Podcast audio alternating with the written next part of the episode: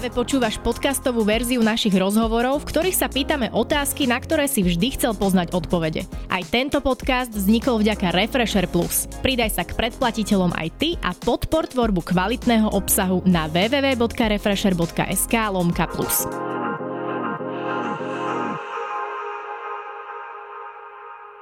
Prešli Patagóniu v Južnej Amerike na koňoch bez toho, aby na nich vedeli jazdiť. Splavili Dunaj zo Štúrova do Čierneho mora na nafúkovacom člne. Prešli Vietnam na motorke bez vodičáka. V našom štúdiu vítam dvoch odvážnych cestovateľov eh, Jožiho a Paliho. Vítajte u nás. Čaute.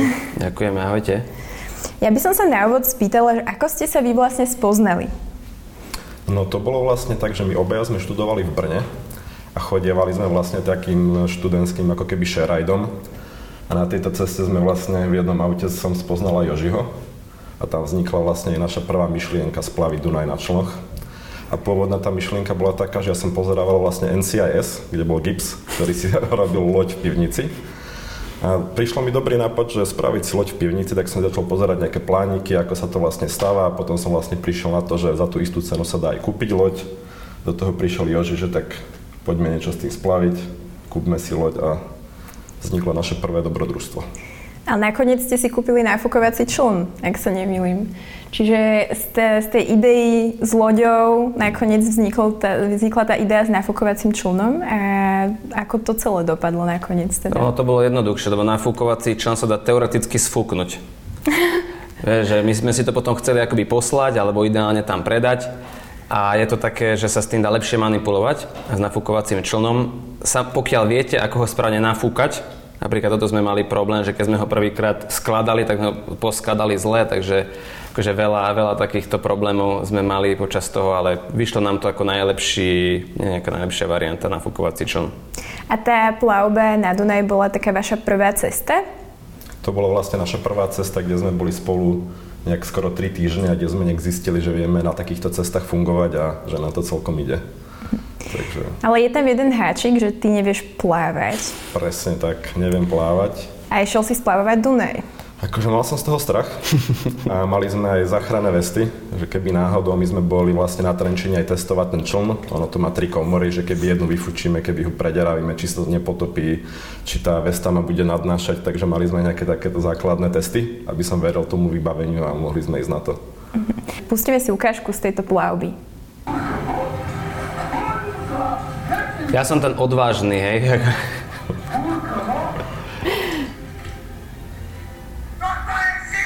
Tupalko obliekal vestu. To bol ten moment, kedy si sa rozhodol, že to bude múdrejšie si obliecť Áno, lebo Joži mal taký super nápad ísť cez rozbúrený Dunaj, takže...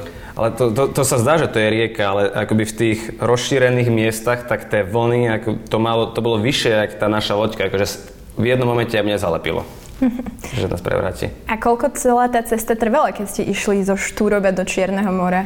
Hmm, medzi dvoma, troma týždňami to bolo. A cez aké mesta ste napríklad prechádzali? Budapešť. No.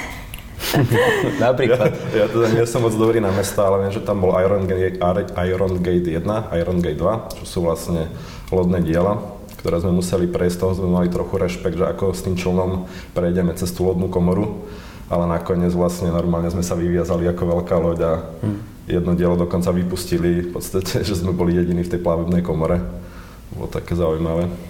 Ešte mi tak napadá spontánne, že aj ste spadli z toho člnu niekedy? Ja som rozpadol, no.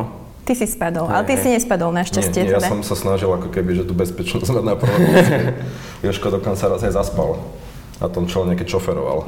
ale nie vo vode, ale v člne. Áno, ale akože motor bežal a obaja sme spali na lodi a zobudilo nás to, že sme narazili na breh. Zaujímavé. Bolo to náročné. no tak hlavne, že si nespadol teda ty, keď eh, s tým plávaním by bol asi trošku problém. Trochu Čiže neotestoval si si, aké to je plávať bez toho, aby si vedel plávať. Mm, na Dunaj nie.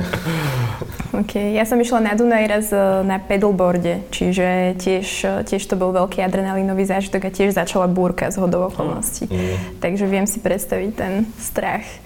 No čiže toto bola taká prvá cesta a potom veľmi nedávno ste sa vrátili z Južnej Ameriky, z Patagónie. Um, to bolo vlastne koho nápad ísť na koňoch, prejsť vlastne celú Patagóniu na koňoch? taký asi spoločný, že my sa nejakým spôsobom stále sme verní tým netradičným prostriedkom, alebo takým teda prostriedkom, s ktorými nemáme moc skúsenosti. A my sme ešte pradávne sa snažili alebo chceli prejsť čínsky múr na oslíkovi.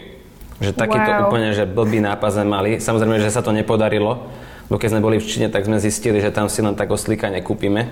A hlavne boli sme radi, že proste, že niekde sa aspoň dostaneme. To bol veľmi ale taký nerealistický nápad. Ala Don Quixote. Hej. Ale z tohto, že teda poďme na nejakom tom zvieratku a v Argentíne je kopec koní, mali by byť relatívne lacné, takže sme to, sme to chceli skúsiť. A vy ste nám donesli aj nejaký suvenír. Áno. Je to teda z Patagónie a môžeme si, môžeme si približiť, že čo to presne je? Je to, je to živá vec, by som povedal. Živé? Áno. Nevyskočí teraz nejaký hmyz alebo nie, niečo také nevyskočí, ale keby som veľmi chcel, tak si dokážem akoby naklonovať dva kone. Ah. Lebo mám vlasy z dvoch koní. Okay. Jeden, sa, jeden bol môj, tohto mám trochu menej, mm-hmm. to bol Fulinko, ktorý bol môj akoby prvý kôň, ktorému som ja dal to meno, že mm-hmm. Fulinko, po wow. Michalovi Fulierovi. A toto, je, e, toto bol Patakon, Luizin kôň. A s obidvoma sme si spravili veľmi taký, taký vzťah, by som povedal. A neviem, tak ma napadlo zobrať si DNA, keby náhodou som schopný v budúcnosti si niečo, alebo niekoho, alebo nejaké zviera naklonovať, tak... Tak by to boli práve tieto drakoni. Mhm. No a teda vy ste išli do toho s tým, že neviete ani jeden jazdiť na koni, ale išli ste tam s vašou kamarátkou Luizou, ktorá teda sa tomu venuje. Aké to bolo? Ako ste si vytvorili nejak postupne vzťah s tými koňmi? Ja iba opravím, že som mal asi 10 lekcií uh-huh. jazdeckých predtým. Uh-huh. Čiže ja som nebol úplne nepopísaný papier, ale vedel som aspoň nejaké základy, že ako napríklad vysadnúť. Uh-huh. Že nechcem teda hovoriť za teba, ale ty si nebol... Ja som bol, ja som bol menej popísaný papier. Ja som bol asi trikrát na koni pretože v auguste predtým som padol na Bielom kríži celkom tak dosť, že som bol mesiac a pol, proste nevedel som chodiť. Mm. Takže vlastne vtedy, keď som chcel, že nejak sa naučím jazdiť, tak som vlastne sa zotavoval. A ja som teda fakt, že akože vedel som vysadnúť, ale to ovládanie konia bolo veľmi ťažké. Aj tie začiatky boli veľmi ťažké, že vtedy sme Luizu dosť potrebovali. Také základy, že sadnúť si na konia, vlastne aby kon sa pohol, po chvíľke on zastal, on chcel ísť domov, nedalo sa ho otočiť a takéto tieto veci zo začiatku to bolo fakt náročné.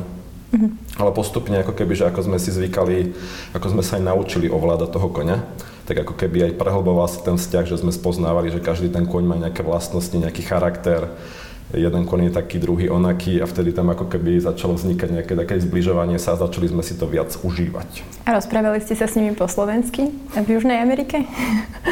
Ja som sa s nimi rozprával po slovensky, áno. Uh-huh, uh-huh. Takže vycítili, poveli, rozumeli. A oni ani, pokiaľ teda sa nemýlim, tak oni ani nerozumejú, že, že, že slovensk, teda uh, ľudskej reči Slovenčine teda to bož. Hej, hej. Ale že tá intonácia, všetky tie veci, že oni akoby rozoznávajú všetky tie hluky, takže ja keď poviem, že fulinko, tak je to iné, ako poviem fuli.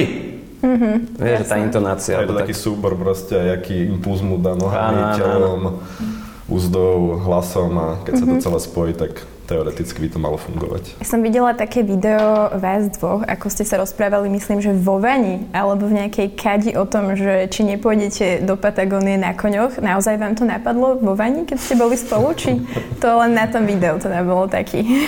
To bolo ilust- ilustračné video. Uh-huh. No ale neviem, kde nás to vlastne napadlo, že čo bol ten zlomový moment. Tak ten oslík bol asi ten prvotný, to si spomínala. Nejak potom ste brainstormovali a z toho vzýšlo, že kone by boli možno reálnejšie, hej? To znie ako, že to tak mohlo byť. no a potom teda ste aj získali nejakých sponzorov a um, mali ste asi nejaký budget. Viete nám možno povedať, že koľko človek potrebuje reálne, keď ide do Južnej Ameriky, do Patagónie? Um, Vieme celkom presne. No, nás celá táto cesta stála, to boli 3 mesiace a vyšlo to pre trhu ľudí okolo 13 tisíc. A ale akože 1300 eur na osobu na mesiac mi príde, že akože mm-hmm. celkom v pohode, že to aj v Bratislave človek rozbiť. Mm-hmm, a, to vie. určite áno. Hej. A zároveň ako keby, že ten kon samotný, jeden nás vyšiel 200 dolárov na mesiac. Mm-hmm. Pre nájom so všetkým. Mm-hmm. Takže to bola celkom dobrá suma, si myslím. A tá samotná Patagónia bola v podstate lacná, lebo tak tam má človek malé potraviny, moc tam, toho, moc tam toho nepotrebuje, skôr ako keby peniaze sme pustili pri tých pamiatkách, keď sme chceli niečo vidieť a pri takých, samozrejme doprava bola drahá.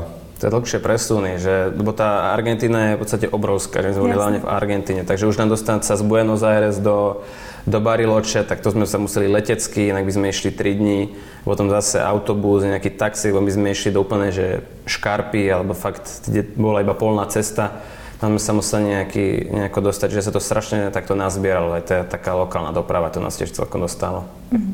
A potom už s tými koňmi ste sa presúvali vlastne v rámci nejakého jedného územia, ale nepodarilo sa vám to nakoniec prejsť celé tú cestu, ako ste si zaumienili. Čo tam nastal, aký, aký zlom, prečo sa to nepodarilo? No, bolo tam viacero dôvodov. Prvý dôvod bol ten vlastne, že v čo sme chceli kúpiť kone. Ale boli tam ako keby, že už druhý rok extrémne sucha. Tí ľudia, čo mali kone, niektorí sa ich museli pozbavovať. Vlastne druhá vec bola, že vlastne bolo tam aj málo potravy. Tým, že tam bolo málo sucha, tak bolo proste málo trávy. Tá tráva, čo bola, bola proste drahá. Ďalšia vec je, že tam boli požiare v Patagónii, Takže to sú vlastne územia, ktorými by sme museli prejsť na jeden záťah, pretože tam nie je žiadna potrava. Lenže ako keby to není na nejakej mape zaznačené. A tým, že sme nepoznali ten lokálny terén, tak sme nevedeli, kde sú tie časti s požiarmi, kde nie sú. Vedeli sme, že niekde na juhu. Takže vlastne takto sa to spojilo. Plus do toho aj tie kone boli drahé celkom, že tí ľudia nás brali viac ako turistov, ak sme našli nejakých ľudí, ktorí ako keby sa naladili na, tú, na, na to naše dobrodružstvo, tak to chvíľku trvalo. Takže takáto kombinácia dôvodov. OK. A môžeme si pustiť teraz prvú ukážku, ktorú sme mali prichystanú o tom, ako sa vám darilo sa učiť jazdiť na koni v Patagónii. No. Ja mám teda, teda, ja nie som cez orientáciu, hej, to je Pali. Toto vyzerá, že trošku neposlúchal ten kôň. Takže bol tam istý nezvyk a diskomfort, by som povedal. Istý? Mm-hmm. Významný. Koľko presne dní ste vlastne boli na koňoch? Ešte bolo to tak do mesiaca. Čiže mesiac v kuse kvázi jazdenie. Asi. Ono to bolo väčšinou tak, že sme mali napríklad, že trojdennú cestu, štvordennú, potom sme si dali deň prestávku aj kvôli tým koňom, zase nejakú dvojdennú, trojdennú a po takýchto ako keby, že dajme tomu trojdenných úsekoch sme sa nejak presúvali. A keď si tak ešte zaspomínate, viem, že tam toho je veľmi veľa. Aj som teda videla, že ste robili podcast, kde si môžu potom eh, diváci vypočuť, čo ste všetko zažili. Ale je niečo také fakt bizarné, čo sa vám veľmi uchovalo v pamäti? Nejaký taký zážitok buď s miestnymi alebo s tými koníkmi priamo? Ja som rád, keď rozprávame o tom, ako Pali ho shodil kôň. Juj. ono to je v podstate no, vtipná historka, vtedy sa nikto mm-hmm. nesmiel samozrejme, mm-hmm. ale ono to vzniklo takou desinformáciou, že tam tá španielčina bola náročná kvôli dialektom a tá komunikácia mi viazla. Niekedy už sme boli aj dosť tak psychicky unavení, alebo teda ja som bol psychicky unavený a už som bol taký, len niekto niečo hovoril, že uh-huh, uh-huh. už som len tak prikyvoval. Hej. A zjavne mi ušla jedna dôležitá informácia, to bolo, keď Pali vymenili konia kvôli tomu, že ten si potreboval oddychnúť, my sme sa niekde presúvali, takže Pali dal ten miestny akoby náhradu iného konia, toho sme nepoznali, to bol nový kôň. A my sme teraz išli s takou mriežkou na grilovanie k tomu, k tomu koňovi. Ty si chytil tú mriežku, čo sa potom stalo? A on vlastne hovoril, že aby ste nedávali tú mriežku pri toho konia, lebo je veľmi plachý ten koň a vadia mu veci okolo neho. Mm-hmm. Takže ako v momente, ako ja som chytil mriežku, kôň má široké ako keby periférne videnie, takže on videl, že nie je tam niečo čierne, čo sa mu nepáči. Tak začal sa tak cukať, ťahať do boku, chcel vyštartovať vlastne z miesta hneď. Fú. A, a začal robiť také, také celkom problémy vyskakovať. A Pali sa tam ale držal v tom sedle, keď si tých kovojov predstavujete a proste bomby, ale spadol. Hej, ja som si predstavila práve takéto rodeo, že keď Presne tak, takto to vyzeralo, na z môjho pohľadu. Aha. Z môjho tiež. ale nič sa ti nestalo nakoniec? Nakoniec nie, už keď som vedel, že ma to prevažuje, že by lepšie sa zošuchnúť, tak radšej som sa zošuchnul, kým sa ešte dalo a mm-hmm. dopadol som na bok v podstate, že bez problémov. A potom si na tom koňovi ešte jazdil? Potom alebo? som ešte na tom koňovi samozrejme musel dojsť, lebo mm-hmm. keď spadnete niekde v polke cesty, tak tam nič není, takže mal som taký rešpekt nemu potom už. Mm-hmm. A s týmto koňom sme si tak najmenej sadli, že potom som mal ešte mhm. jedného na posledné asi 2-3 dní. A s tým prvým a tretím to fungovalo, ale s týmto druhým, s tým sme sa vôbec neskamaradili.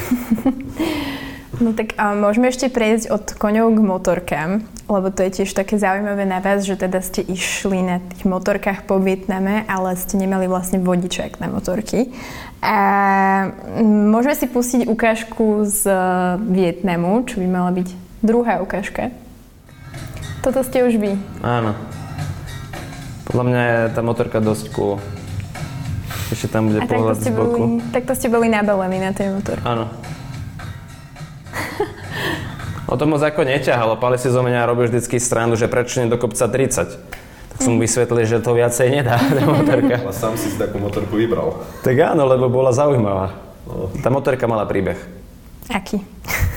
To neviem. ja, ja než ho chystáš povedať, lebo si tak začal v takom napätí, vieš? Ale tá motorka bola poskladaná z troch motoriek, takže to bol celý príbeh. Ihaj, Že to bolo polepené, čo ostalo.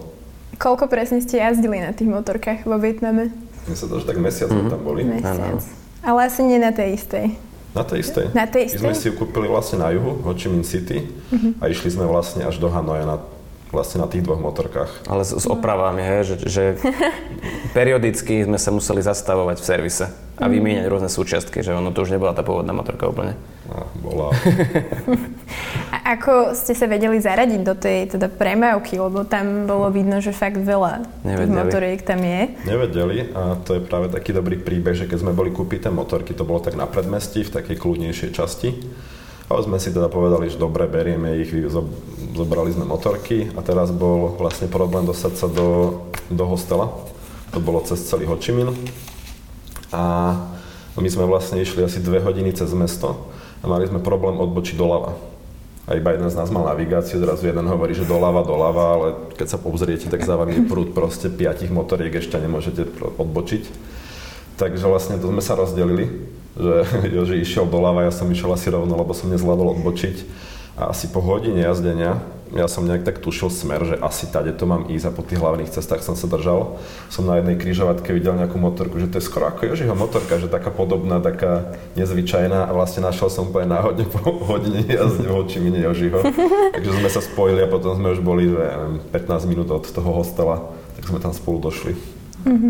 A čo bolo také najzvláštnejšie jedlo, čo ste jedli vo Vietname? Také... No, krásne bolo na tom to, že my ako sme chodili tou krajinou, my sa vždycky, keď sme boli hladní, tak sme sa niekde zastavili. A väčšinou to boli aj také akoby zapadnuté, malé, nejaké iba na kolene spravené, nejaké bystra, alebo ako by som to nazval, kde chodili iba miestni. A tam boli do, tak jedla absolútne perfektné, že strašne nám to tam chutilo. A ja mám takú spomienku, že najzvláštnejšie, akoby ak bola tá otázka, že také zvláštne, tak tam a to boli ako nejaké mesové guličky, také penové, ale vôbec neviem, že čo tam bolo. Ani tá chuť, to sa nedalo absolútne identifikovať, že bolo to v takom počku záleve, ale vôbec akože... Že nevieš, z akého Nie. zvieraťa to bolo. Presne. Ale určite to nebolo také klasy. To nebola kuracína, ani hovedzina, ani nič podobné. Možno ani nechceš vedieť. No, my sme častokrát presne, že mali nejaké jedlá a nevedeli sme, že z čoho sú a tí ľudia nevedeli proste po anglicky dobre, aby nám to povedali, takže brali sme to ako ochutnávky a doteraz nevieme, čo to bolo. A kto je lepší navigátor, keď si spomínal to navigovanie, tak, tak kto z vás je? Ja som motivátor. Aha. Tak ja som Čiže ty- navigátor. No a mm, vy vlastne takto, keď spolu cestujete, trávite spolu extrémne veľa času, tak si aj leziete na nervy niekedy? Či nie? Niekedy. Ale určite bez toho by to nešlo. Ale myslím si, že celkom, celkom vieme vychádzať a za ten čas sme sa naučili ako keby, že už odsledovať toho druhého, že kedy už je to fakt moc a kedy už máme prestať proste prúdiť, alebo keď je najhoršie, tak sa trochu rozdelíme, že na nejaký deň každý si spraví vlastný program, aby sme, aby sme boli sami, ale to nastalo iba párkrát asi. My sme to vždycky vykomunikujeme.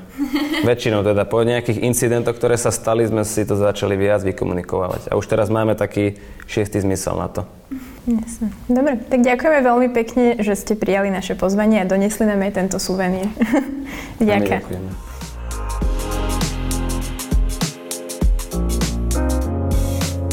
Počúval si podcastovú verziu Refresher rozhovorov. Nezabudni sa prihlásiť na odber tohto podcastu na Spotify alebo v apkách Apple a Google Podcasty. A samozrejme všetky rozhovory nájdeš na našom webe Refresher.sk.